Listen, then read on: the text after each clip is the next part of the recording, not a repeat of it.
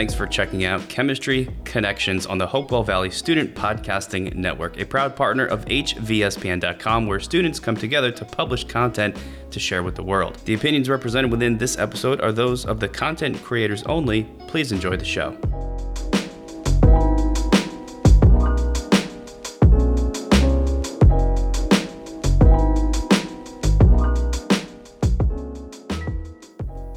Welcome to Chemistry Connections. My name is Scott Hunt, and I am your host for episode 9 called Blue Light.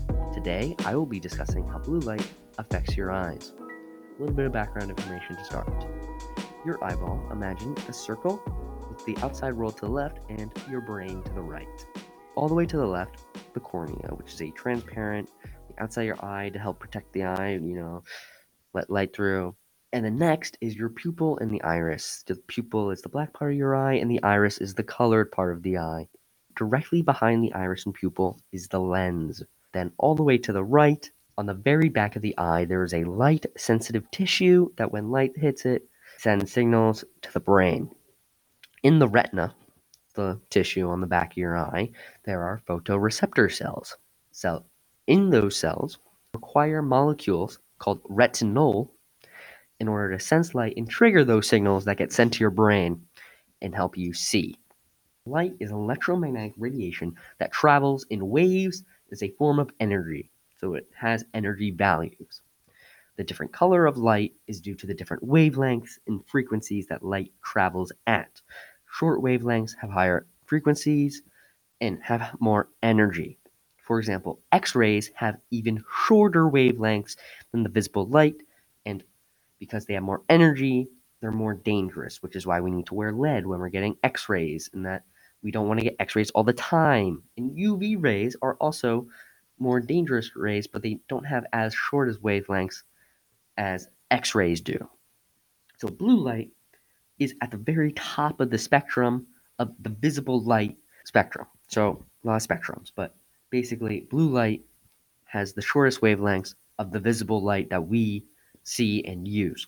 There's natural blue light, which comes from the sun, and that basically that light is, is what we use every day and isn't. We get very little direct contact with the natural blue light, so it's not harmful in any way, and that is why the sky is blue. Actually, fun fact, though that blue light bounces off the air molecules and bada bing, bada boom, blue skies. Next is more of a chemistry in-depth topic. It's called excitation, and is it is when basically light gets sent into a molecule and it causes electrons in the molecule to be pushed into an excited state, which means the electron moves to a higher energy level, causing the molecule to change. And when that happens, a result can be a reaction.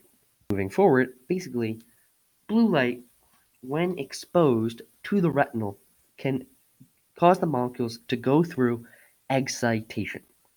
Basically, the energy from the light causes the molecules to go through excitation, pushing the electrons out into a higher energy level. When that happens, a reaction happens which forms a non degradable material known as lipofuscin, which is basically toxic and poisonous to the eye. And another byproduct is retinal condensation products. But basically, the lipofuscins that scientists have found basically is toxic and damages and is poisonous to the retina and retinal molecules and basically kills off the photoreceptor cells and harms your eye. And basically, basically too much of this blue light will eventually lead to the disintegration or of the cells in your retina, so you basically can't see anymore, which causes blindness. Well, this tends to happen in later, when you're 50 or 60, scientists have been able to see. And this is only caused by blue light, scientists have found.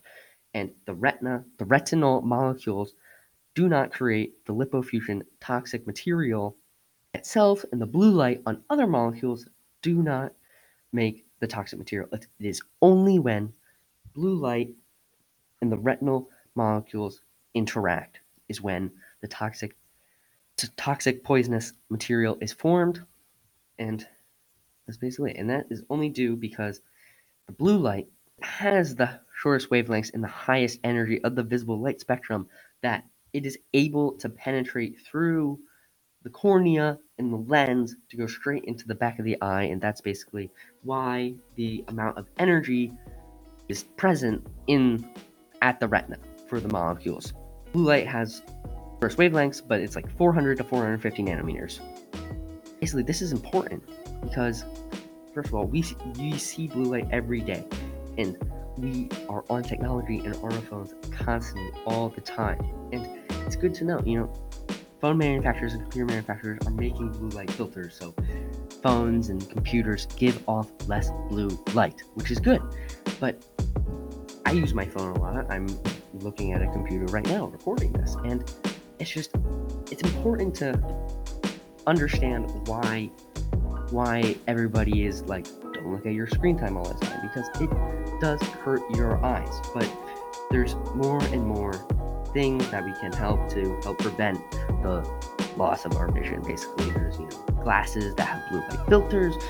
There's the blue light modes you know the nighttime mode when you hit the o'clock and then your phone screen goes orange that's because your phone is giving off less blue light so you see orange basically or however intense you make it and that's basically it. So, thank you for listening to this episode of Chemistry Connections. For more student ran podcasts and digital content, make sure you visit www.hvspn.com.